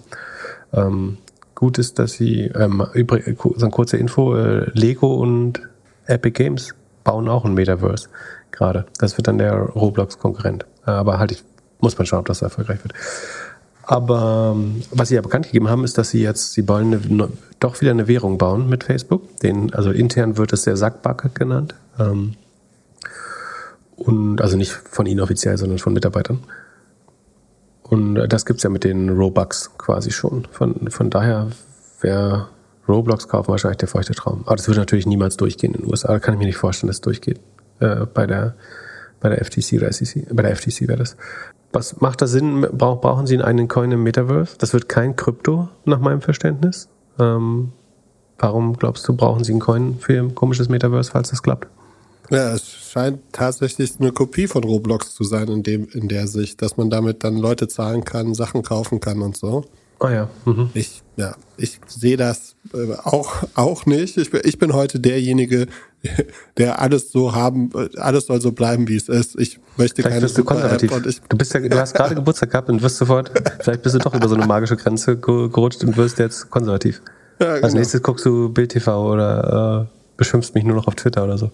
Oh, ich glaube, ähm, so schlimm wird's. Also ich meine, dieses Robux-Modell von Robux ist ja schon super geil, ne? weil sie irgendwie jedes Mal, wenn Geld, also wenn diese Robux den Besitzer wechseln, einen Teil bekommen und insbesondere, wenn du es aus der Plattform irgendwann mal rausziehen willst, dann kriegen sie einen erheblichen äh, Bestandteil nochmal davon irgendwie, so dass ich glaube, am Ende behält der Nutzer, was vom Einzahler beim Auszahler ankommt, waren, glaube ich, unter 40 Prozent oder so. Ne? Und den Rest kriegt die Plattform, weil jeder so ein bisschen Take Rate zahlen muss. Und eine eigene Wohnung macht natürlich, äh, schon eine eigene Wohnung, eine eigene Währung macht äh, natürlich auch insofern Sinn, dass sie ja irgendwie sicherstellen müssen, dass sie nicht wieder am Ende über Google und Apple das Payment machen müssen. Also sie werden ja noch device gebunden sein, weil sie kein eigenes Device haben oder Oculus wahrscheinlich nicht schnell genug äh, verbreitet werden kann. Das heißt, sie müssen über Smartphones vielleicht gehen und dann sind sie wieder an die Betriebssysteme, weil sie selber keins haben, gebunden. Und dann werden sie eventuell über die Payment Rails von den großen, äh, also von den großen Operating Systems müssen. Und allein deswegen wäre schlau, wahrscheinlich eine Währung zu erfinden, die man irgendwie im Web aufladen kann oder auf, innerhalb der Facebook-App. Ne? Doch, dann, äh, hier, Entschuldigung, hier geht gerade die Welt unter in Hamburg. Es ist Freitagnachmittag. Der Glück, und, äh, Glückler macht gerade Fotos von seiner Wohnung, deswegen habe ich mich auch versprochen. Weil ich dachte, in meinem Kopf liegen so zwei Streams. Der eine hat versucht, diese Story weiterzuerzählen, der andere hat sich gefragt, warum äh, Glückler gerade Fotos von seiner eigenen Wohnung macht. Es war eben noch blauer Himmel und jetzt äh, ist es hier, äh, geht die Welt hier unter. Aber gut, nee, Aprilwetter. Mein, mein Gedanke war, äh, Uber. Uber braucht einen Coin. Und warum? Also Grab und Uber und alles, weil du hast doch gerade ausgerechnet bei Grab, wie schwierig das ist, wenn du, äh, also wenn jetzt zum Beispiel du hast eine Fahrt für, äh, um es einfach zu rechnen, äh, 100 Euro, äh, zahlst auf 100 Euro Payment, aber bei dir bleibt nur die Provision von 15 Euro liegen und ja. darauf zahlst du das. Und mach, mach mal deine Uber-App auf. Gibt's schon, haben die schon einen eigenen Coin? Ich habe Uber nicht auf dem Telefon. Sondern wo, wo hat man Uber, wenn nicht auf dem Telefon? Ich brauche das ja nicht. Bist du, bist du 100% free now? Auf jeden Fall, aber auch, aber auch Uber. Nee, ist, toll, ist toll, dass die deutsche Wirtschaft, äh, die deutsche Autosindustrie weiter unterstützt. Ja, Ähm, aber die, die Uber haben dich ist auch lange genug unterstützt. aber Uber ist doch irrelevant in Deutschland. Für was brauche ich das denn? Was machst du denn damit? Fahren. Es, äh, also es gab immer eine Zeit, wo, es, wo du wirklich erhebliche Preisunterschiede gehabt hast zwischen Uber und FreeNow. Ja. Und es also wo du fast zur Hälfte dauerhaft transportiert worden bist. Ähm, nee, es gibt tatsächlich, wenn du deine, äh, guck mal, also wenn du eine Fahrt auswählst, kannst, kriegst du ja Uber X, Uber Full Crane, Komfort, äh, Uber Premium und so weiter angeboten und dann unten steht deine Zahlungsmöglichkeit. Und da stehen äh, deine ganzen schwarzen Amex dann. äh, die Option bar zu bezahlen und die Option mit Uber Cash zu bezahlen. Ach Und was. U Uber Cash ist letztlich äh, schon, da ist übrigens auch der Personal- und Business-Reiter. Genau, und also theoretisch äh, gibt es schon eine virtuelle Währung bei, bei Uber. Und es ist, das ist natürlich spannend, um, wenn man wenn man das hinbekommt, dass es tatsächlich mal eine, eine super App wird, wo Leute auch Guthaben drin haben oder verdienen können, dann kannst du Payment-Gebühren sparen. Äh, Und dadurch, dass bei Uber sozusagen die Take Rate wahrscheinlich 15, 20 Prozent ist und also sagen wir, bei Grab ist es besser. Bei Grab haben wir gerade das Problem viel stärker gesehen.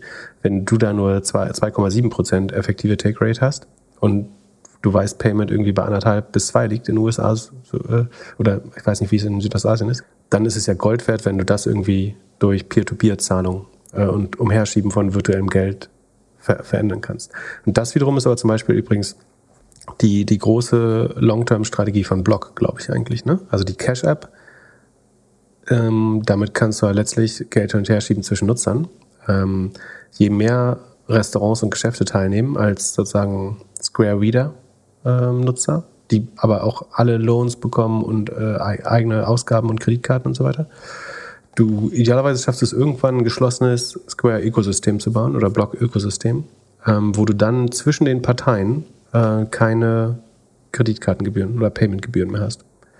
Ähm, das ist natürlich regulatorisch nicht ganz einfach, aber wenn das klappt, äh, wäre das schon ganz cool, dass du nur noch entweder nur noch Nettoüberweisung machst, also verrechnen kannst, oder irgendwann ähm, nur noch zwischen zwischen Square-Nutzern und außerhalb des Square-Nutzern System äh, Gebühren zahlst und innerhalb eigentlich gar nicht. Wäre ganz spannend. Du hast in den letzten Folgen öfters mal von dem Cyber-Security-Körbchen gesprochen. Und ein Hörer hat uns gefragt, warum da nicht Fortinet und Rapid7 drin sind. Ich muss ehrlich sagen, ich kannte beide Firmen bis zu der Frage noch nicht. Das Forti Hast du beide Firmen auf dem Schirm? Das äh, Fortinet kenne ich sozusagen als Aktie, aber ich hätte jetzt auch nicht perfekt sagen können, was die machen. Aber lustigerweise, als ich im Urlaub war, äh, an Toten Meer, in, da war ich in so einem Res- Resort-Hotel, wo auch eine Tagung war und da liefen alle, also da liefen lauter Fortinet-Developer oder Leute, denen das verkauft werden sollte, äh, rum. Äh, danach habe ich mir die Aktie tatsächlich auch angeschaut. Die machen so ein bisschen was wie Palo Alto Network, also Firewall, Antivirenprogramme und so. Genau. Gemischt die Hardware, gemischt Hardware und Software. Ne? Also irgendwie bauen so die, die, die Switches, also ähm, physische Firewalls, aber auch äh, Software, kommen aber auf eine ganz gute Grossmarge. Also haben trotzdem, ich glaube, so 75, 78 Prozent Grossmargen, was dafür, dass du einen Hardware-Bestandteil hast, eigentlich schon echt ganz gut ist. Ja, und Aktie hat sich Corona-mäßig super entwickelt. Also die, vor Corona waren die irgendwie bei 100 Dollar pro Aktie, jetzt bei 338 und was man sich ja auch immer jetzt angucken kann, ist ganz gut der Verlauf seit Anfang des Jahres. Da ist ja die eine oder andere Aktie schön, schön nach unten gegangen. Da haben die nur 6% verloren. Also macht irgendwie Ja. auf den ersten Blick einen ganz soliden Eindruck. Preislich scheinen sie wohl ein bisschen günstiger zu sein als Palo Alto Network und äh, das Produkt sieht man das wohl auch ein bisschen an, aber äh, damit kann man wohl ganz gut arbeiten. Was, wa- wa- was sagen die Zahlen? Also sie sind tatsächlich, also in, nach, in den letzten zehn Jahren hattest du dein Geld ungefähr verzehnfacht äh, mit, ähm, mit Fortinet. Das heißt, sie sind echt gut gelaufen und, wie du richtig sagst, äh, deutlich äh, stabiler. Sie sind äh, einer der größten Player, sind, glaube ich, irgendwie so 50 Milliarden wert, wenn ich mich nicht irre. Ähm, machen rund 5 Milliarden oder äh, 5,5 Milliarden Billings, äh, ich glaube 3,5 Milliarden Umsatz, davon aber äh, einen erheblichen ähm, Bestandteil als äh, positiven operativen Cashflow. Sie sagen selber in Ihrer äh, Präsentation, dass Sie sagen, dauerhaft über der Rule of 40 lagen. Es gab zwei, 2013, 2017 mal eine Ausnahme, ähm, aber gerade liegen Sie äh, sagen, deutlich drüber mit 55 und äh, 54 Prozent. Ähm, das setzt sich zusammen aus so 29 bis 30 Prozent Revenue Growth, glauben Sie, können Sie schaffen 2020? und rund 25 Prozent, ähm, sie nehmen die Non-Gap Operating Margin. Die äh, Cashflow wäre sogar noch größer. Ähm, also es ist schon, und das schaffen sie seit dem IPO 2009, also seit äh, 13, 14 Jahren. Äh, das ist echt schon ganz gut.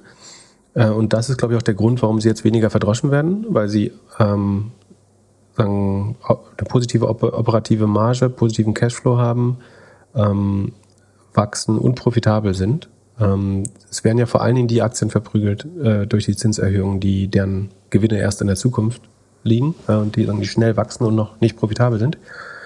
Ähm, und Fortinet ist eher eben wächst nicht mehr ganz so schnell, ähm, aber ist dafür sehr profitabel und kommt damit aber auch auf einen guten Rule of 40 Wert. Ähm, pro, einziges Problem, wenn man es eins, eins sehen will, ist eben, dass es dadurch durch dieses relativ hohe Maß an Sicherheit auch schon sehr hoch bewertet ist. So, ähm, ich, ist, glaube ich, schon eine sehr gute Kombination aus Profitabilität und Wachstum, so dass ich sagen ist so ein bisschen wie das Microsoft der Security, wenn du willst. Also sehr groß, nicht mehr super schnell wachsen, wobei 30 Prozent jetzt natürlich wieder gar nicht so schlecht sind mehr, ähm, wenn sie das halten könnten. Aber mit 17 Mal, glaube ich, 17 Mal Umsatz bewertet, ähm, 70 Mal zukünftiges Price Earnings schon relativ teuer, wenn sie diese 30% Wachstum nicht schaffen würden. So. Aber ich glaube, um so ein bisschen Stabilität ins Portfolio zu bringen, wäre vielleicht Microsoft und Fortinet gar kein äh, schlechter Case. Find ich ich finde es ich überlege halt, ob ich lieber ein Microsoft nehmen würde, die wachsen nur mit 20% statt äh, 29, haben aber eine deutlich höhere Marge ähm, und sind aber günstiger bewertet. Äh, also die kosten nicht 17, glaube ich, sondern 11 oder so. Ähm, und das Price Earnings nochmal deutlich niedriger, so um die, ich glaube um die 30, wenn ich mich nicht irre. Aber vielleicht warum nicht beides? Also es ist auf jeden Fall eine gute Aktie, würde ich sagen. Aber da diese Stabilität, diese Konsistenz kostet im positiven Sinne auch immer viel Geld. Also wenn jemand wirklich konsistent gute Ergebnisse abliefert, ähm, dann erhöht das einfach durch die Kredibilität äh, des Managements natürlich das Multiple. Weil so gerade in Phasen wie jetzt, wo du eine Kombination aus so, so einem sicheren Hafen aus Wachstum und Profitabilität suchst, werden die natürlich unheimlich attraktiv. Und deswegen haben die jetzt auch kaum verloren quasi.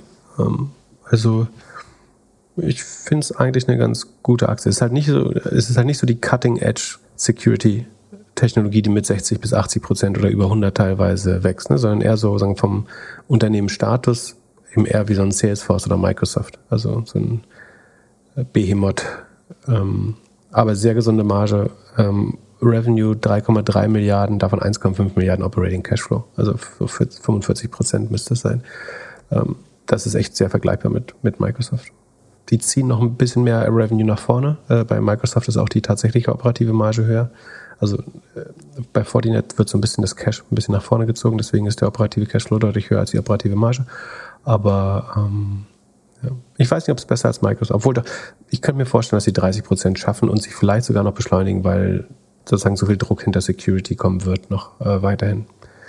Ähm, ich finde es eine gute Aktie. Können, nehmen wir gern auf in unseren, sagen, um mehr Stabilität ins Körbchen zu bringen.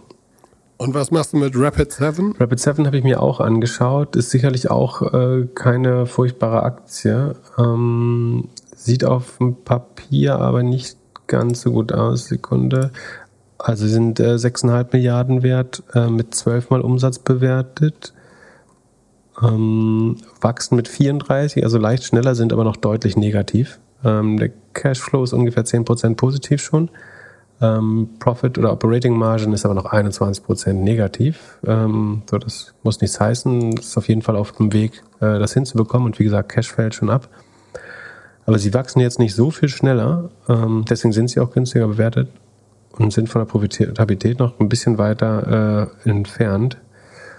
Und sagen, das Non-Gap Operating Income, was ja schon sagen, eine sehr unternehmensfreundliche Kennzahl ist. Also sie sind ganz knapp profitabel mit sagen, nach der die Zahl, die eben 25 war bei Fortinet, das Non-Gap Operating Income, was die fairerweise für die Rule of 40 rangezogen haben, ist jetzt hier bei 1,4 Prozent. Und zusammen mit den 33 Prozent Wachstum ist das dann halt nicht in der Rule of 40.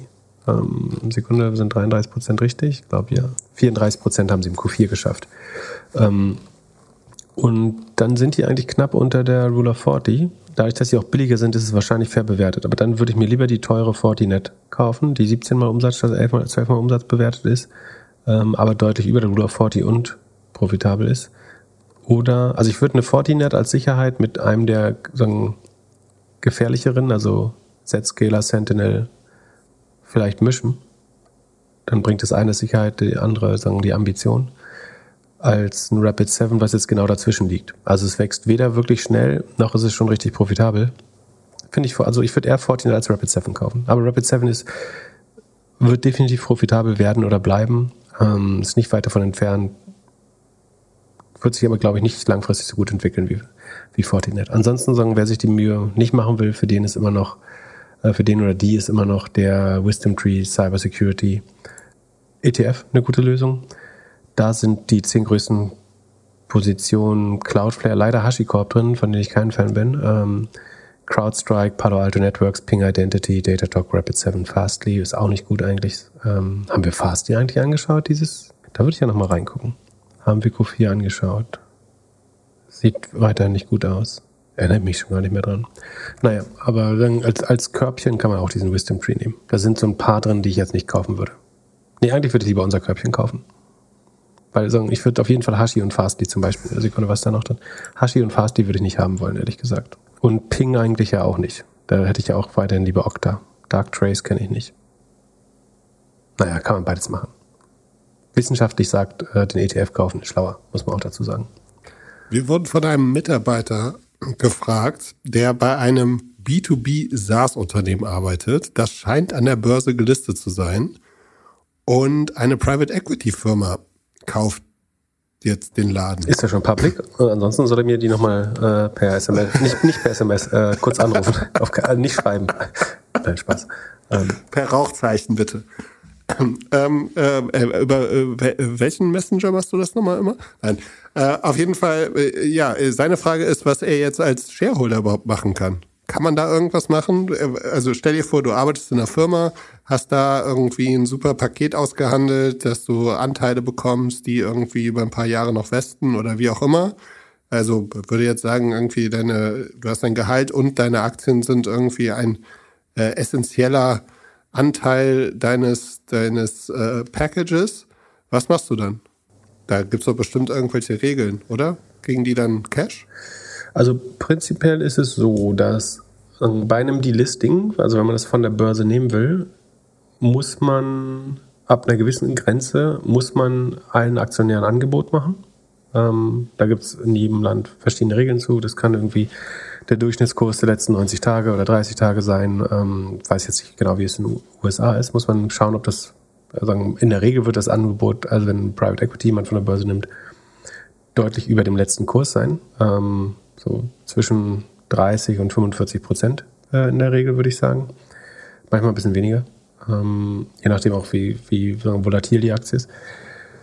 Und dann kann man darauf eingehen, wenn man nicht eingeht, aber dann gibt es immer noch eine Grenze, dass wenn, ich glaube in Deutschland ist es bei 90 oder 95 Prozent, dass wenn sozusagen 95 Prozent der Aktionäre ähm, zugestimmt haben, also die Aktien verkauft haben, dann kann man den Rest über so einen sogenannten Squeeze-Out auch mehr oder weniger zwangsenteignen. So, man muss sie dann trotzdem zu einem festgelegten Preis bezahlen, ähm, aber ähm, dann passiert halt in der Regel so, so ein Squeeze-Out, wo, wo man ab, abgefunden wird für die Aktien. Das wird aber in aller Regel zum eigenen Vorteil sein. Es kann theoretisch sein, dass der PE, also die Private Equity Firma, auch die Anteile rüberrollt, also sagt, wir wollen sogar, dass Leute die Mitarbeiteroptionen oder äh, Aktien behalten, weil die motiviert sind. Ähm, was oft passiert, ist auch, dass Private Equity neue Incentive-Programme aufsetzen, also ein neues Mitarbeiterbeteiligungsprogramm machen, weil die in der Regel offener dafür sind, wobei das jetzt ein US-Softwareunternehmen, da wird es auch vorher schon Offenheit dafür gegeben haben. Aber ansonsten dann ist im Zweifel der Private Equity Owner der neue offener für Mitarbeiterbeteiligung als die bisherige Gesellschafterstruktur. In den allermeisten Fällen, denke ich. Genau, also die Option, also vielleicht kriegt man neue, vielleicht kann man rüberrollen, wenn nicht, sagen Westen wahrscheinlich alte. Das, man muss dann theoretisch in, die, äh, in das Optionsprogramm, was man vorher hatte, oder RSU-Programm reinschauen, äh, ob dann zum Beispiel zugeteilt wird per Accelerated Vesting, äh, wenn mehr als 50 Prozent. Die Bedingungen für den ESOP sind oft so, dass da steht, bei einem IPO oder wenn mehr als 50 Prozent der Aktien in einem Trade Sale die, ähm, den Besitzer wechseln, was bei einem Tick and Private so wäre, dann ähm, hätte man Accelerated Vesting eventuell, wenn das da drin steht.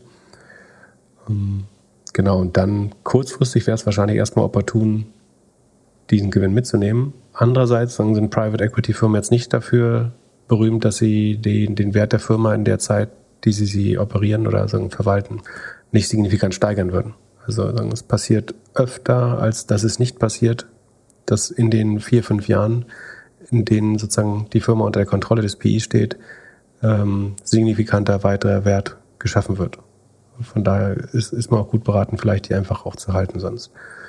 Genau. Und dann was macht so ein PI dann? Also was für Maßnahmen im operativen Geschäft oder Strategieänderungen macht, macht ein PI dann meistens? Es gibt verschiedene. Ne? Also es gibt dann das, die 80er, 90er Jahre Sichtweise war immer äh, irgendwie Cutting the Fat oder so. Also ähm, hauptsächlich an der Profitabilität äh, und an den Kosten zu arbeiten. Also irgendwie einmal McKinsey durchzujagen und dann 20 Prozent der Personalkosten zu sparen, das sehe ich heutzutage deutlich weniger als äh, sozusagen das belastet sehr auf dem Ruf äh, der der Branche immer noch oder zunehmend weniger würde ich sagen.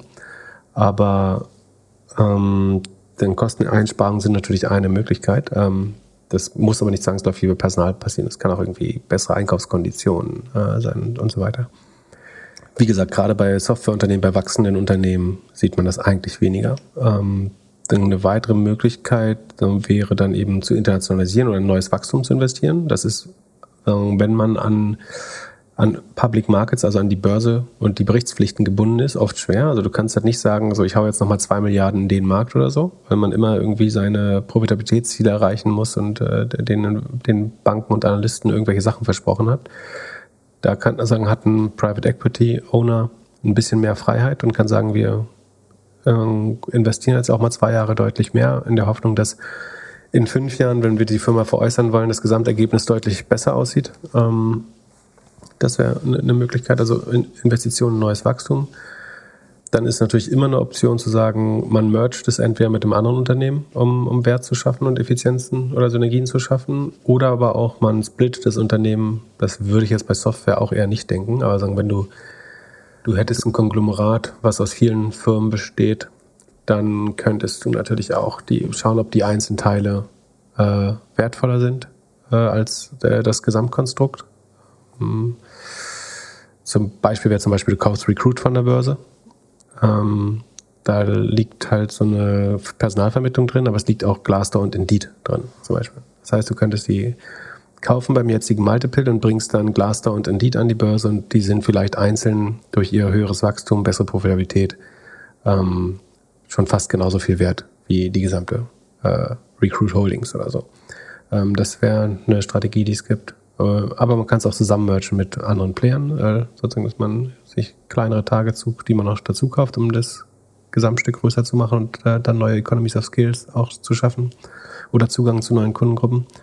Du versuchst es natürlich besser. Also es gibt teilweise, ich kann es jetzt nicht darauf voraussagen, ich weiß nicht, was das die, sagen die Kapitalstory oder Investmenthypothese des PIs war, aber es kann schon sein, dass jemand die Company als undermanaged ansieht und sagt, wir glauben, wir brauchen da nochmal deutlich besseres Management äh, drauf. Also dass man sagt, äh, entweder so ganz oben beim, beim CEO oder bei ähm, im, im, zweiten Level verstärken wir die Firma nochmal mit unserem eigenen Know-how oder mit neuen äh, Personen zu denen wir Zugang haben oder die wir mit äh, Optionen dazu motivieren, äh, da die Firma eventuell nochmal besser zu steuern. Äh, das kann schon passieren.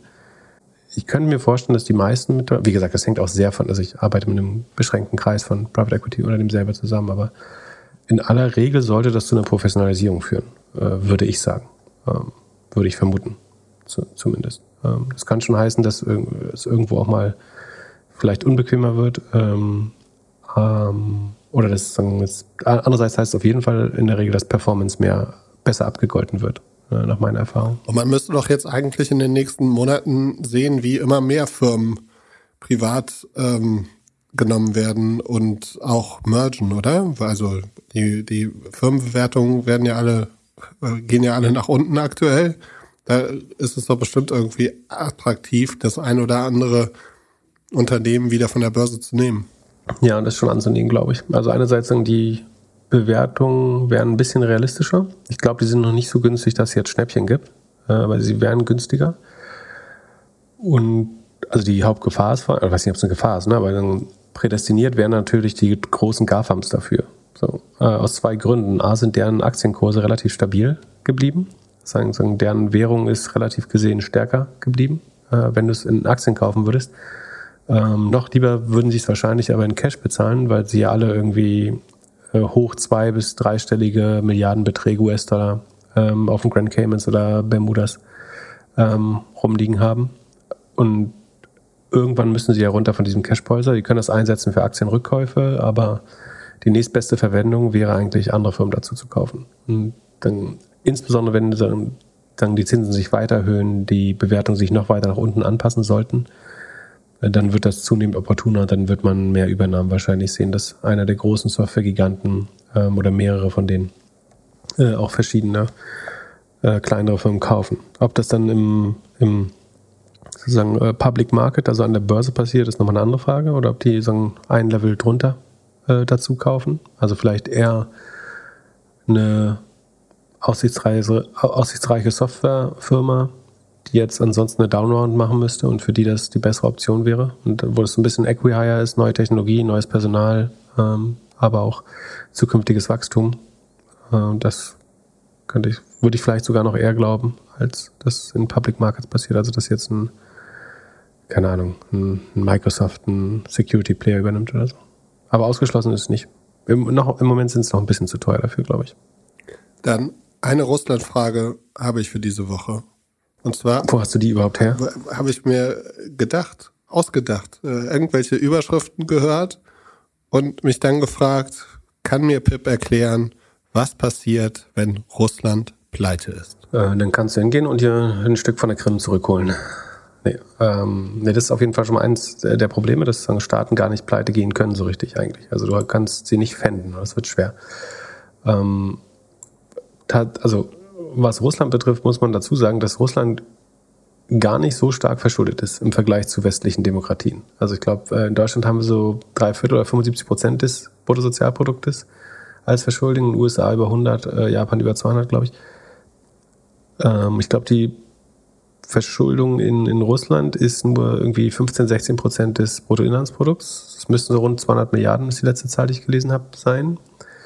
Ähm, das wiederum entspricht nur 5 Prozent der Pro-Kopf, also wenn man es auf, auf Bürger runterrechnet, ist es nur 5 Prozent der Pro-Kopf-Verschuldung der EU. Das ist schon extrem niedrig. Ähm, und eigentlich hat Russland sogar mehr Guthaben als Schulden. Das heißt, netto sind sie eigentlich ein ähm, Kreditgeber und nicht Schuldner, nur dass wir die Guthaben ja sozusagen nihiliert haben äh, und oder annihiliert haben und die, die jetzt quasi eingefroren sind. Ähm, und deswegen kommen sie mehr und mehr in Zahlungsverzug und sagen, sie wollen es nur in Rubel zahlen, was schon vertragsbrüchig wäre bei den meisten Anleihenkonditionen. Sagen du, du sagst ja vor, in welcher ähm, Währung du die, den Coupon und äh, die, die Rückzahlung tätigst. Das ist ja ein sagen, wesentlicher Bestandteil der Kreditbedingung, äh, in welcher Währung das zurückkommt.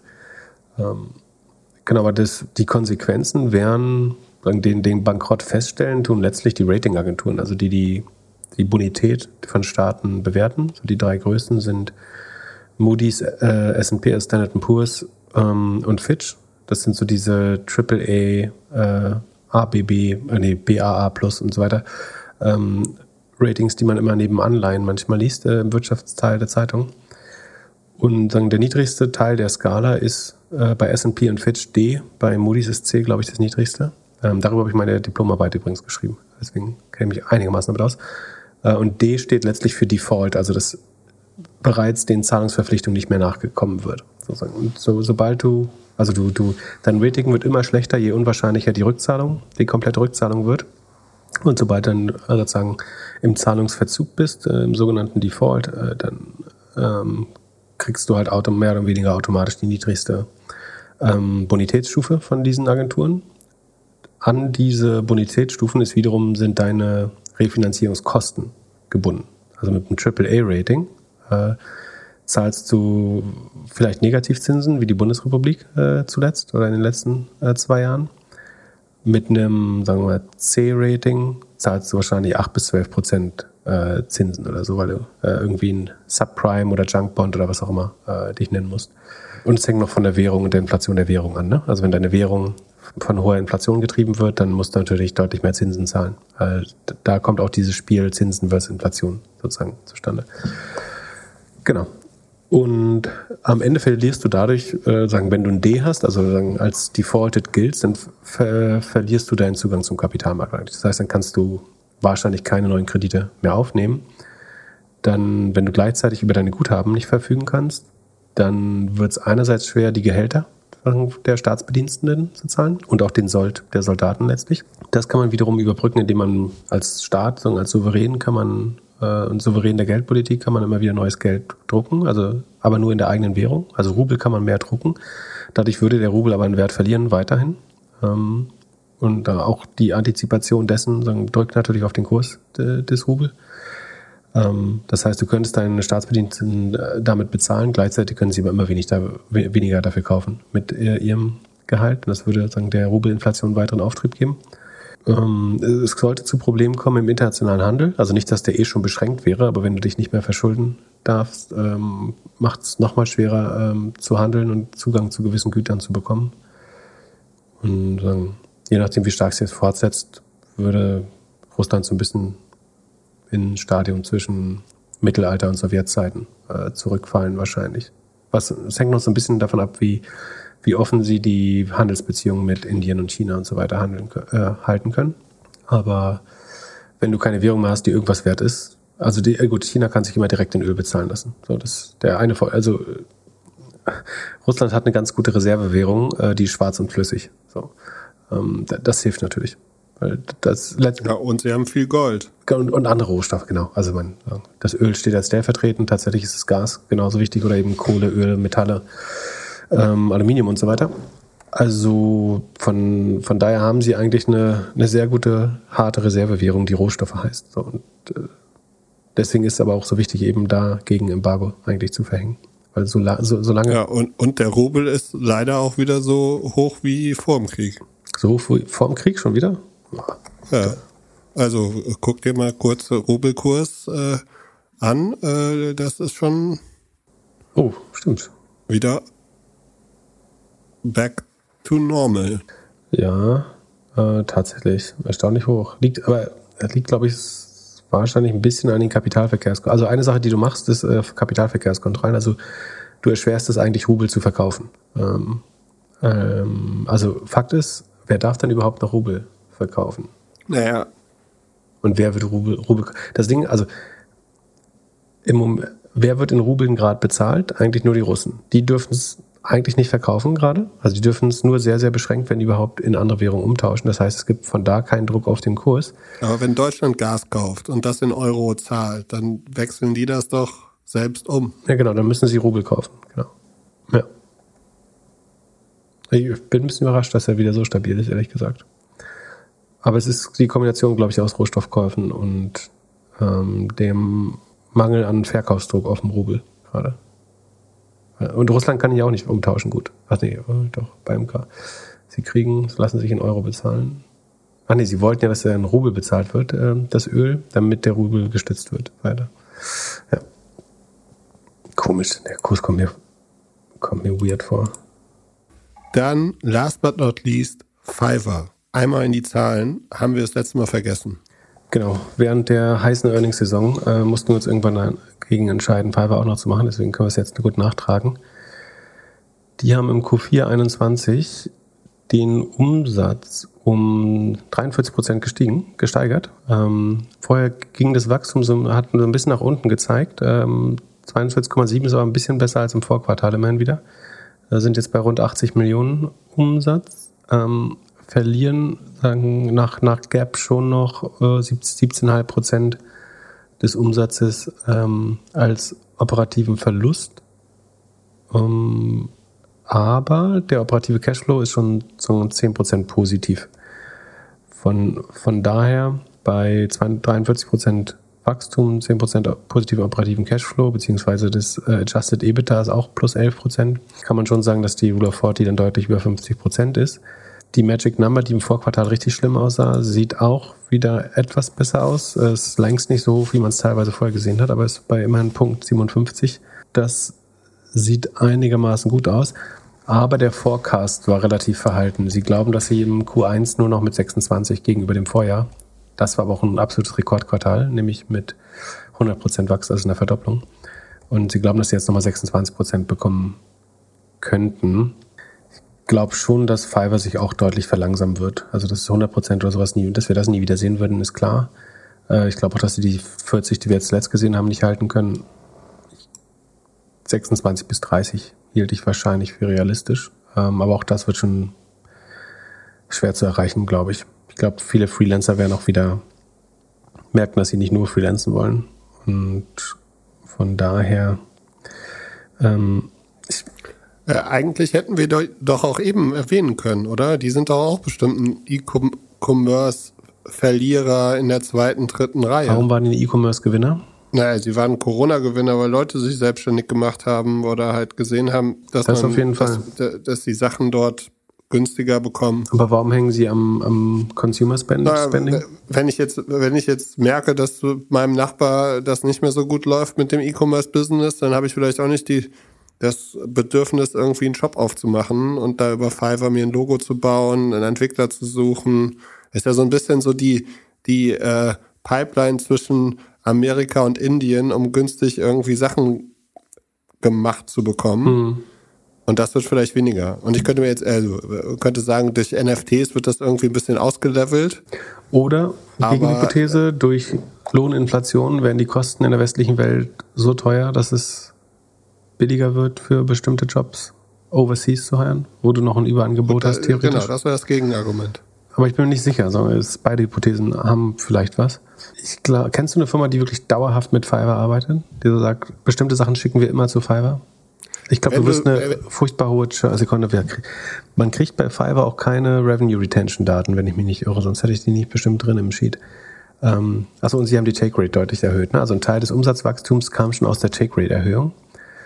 Äh, du hast mal das Problem der äh, Disintermediation sehr gut beschrieben, also Marktplatzumgehung.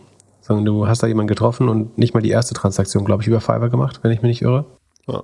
Ähm, das ist relativ einfach. Du unterschreibst einfach deine Nachricht mit deiner E-Mail-Adresse oder irgendwie sowas, dann kriegst du sofort eine E-Mail und jeder hat verstanden, du willst jetzt den Marktplatz umgehen. Und wenn du deine Take Rate jetzt von 27 auf 30 Prozent erhöhst oder noch weiter, dann wird es eher wahrscheinlicher. Ich habe früher, also als ich noch selber Webseiten betrieben habe, relativ viel so mit so Fiverr und anderen Services gearbeitet. Und ich fand die direkte Kommunikation und Abrechnung mit den Leuten eigentlich immer besser. Und habe nicht gesehen, wie die Marktplätze langfristig nutzen, generieren oder so, so viel, dass das 30% Take Rate rechtfertigen würde. Ich glaube, ich, ich würde gern Kohortendaten oder Revenue Expansion pro Kunde sehen. Ähm, dann ist beides kriegen wir nicht. Solange bleibe ich eher skeptisch bei Fiverr. Ähm, und ich glaube, sie werden sehr stark unter den starken Vergleichswerten äh, leiden.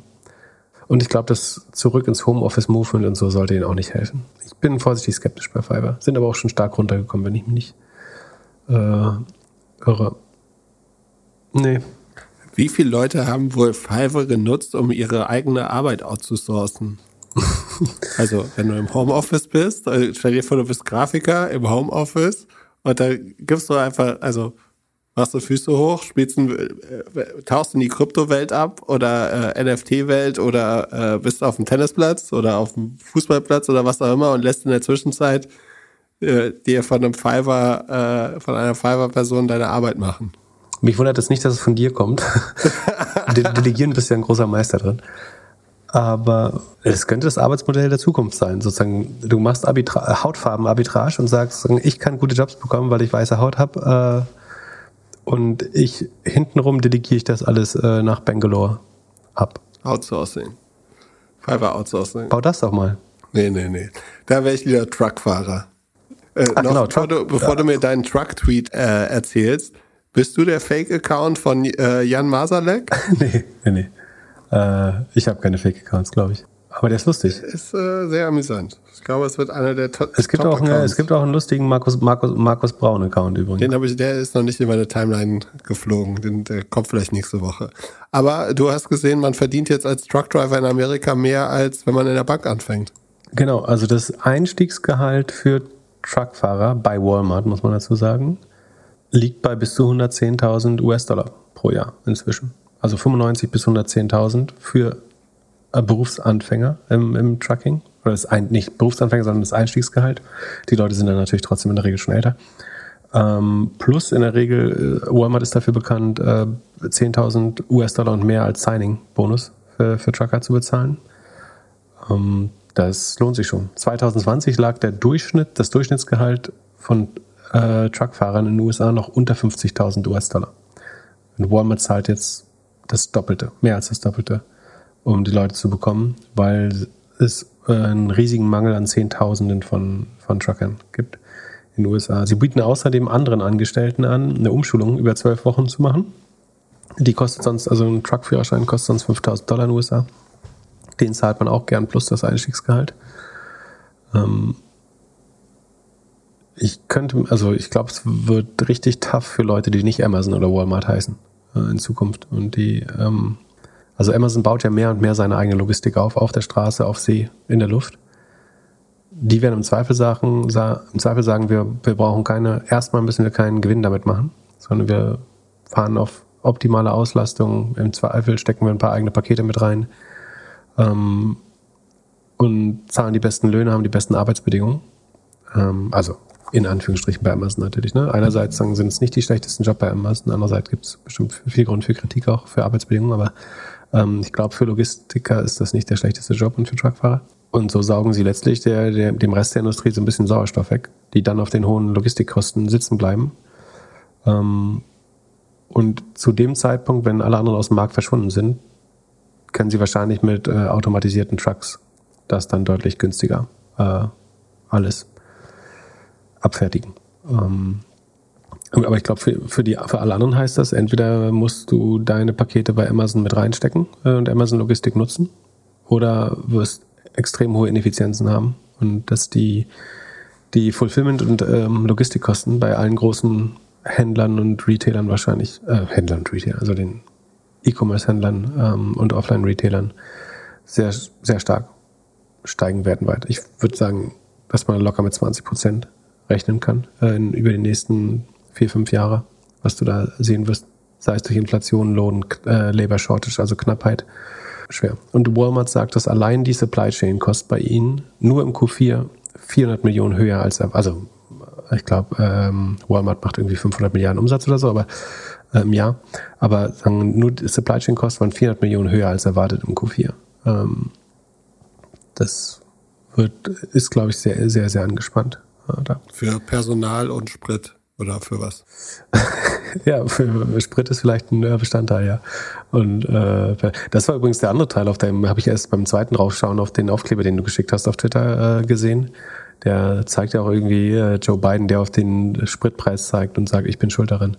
Ähm, Amis sind echt schon komisch. Ähm, Ja, in diesem Sinne, habt ein schönes Wochenende. Wir sehen uns oder hören uns wieder am Mittwoch. Bis dann. Peace. Bis dann, ciao, ciao.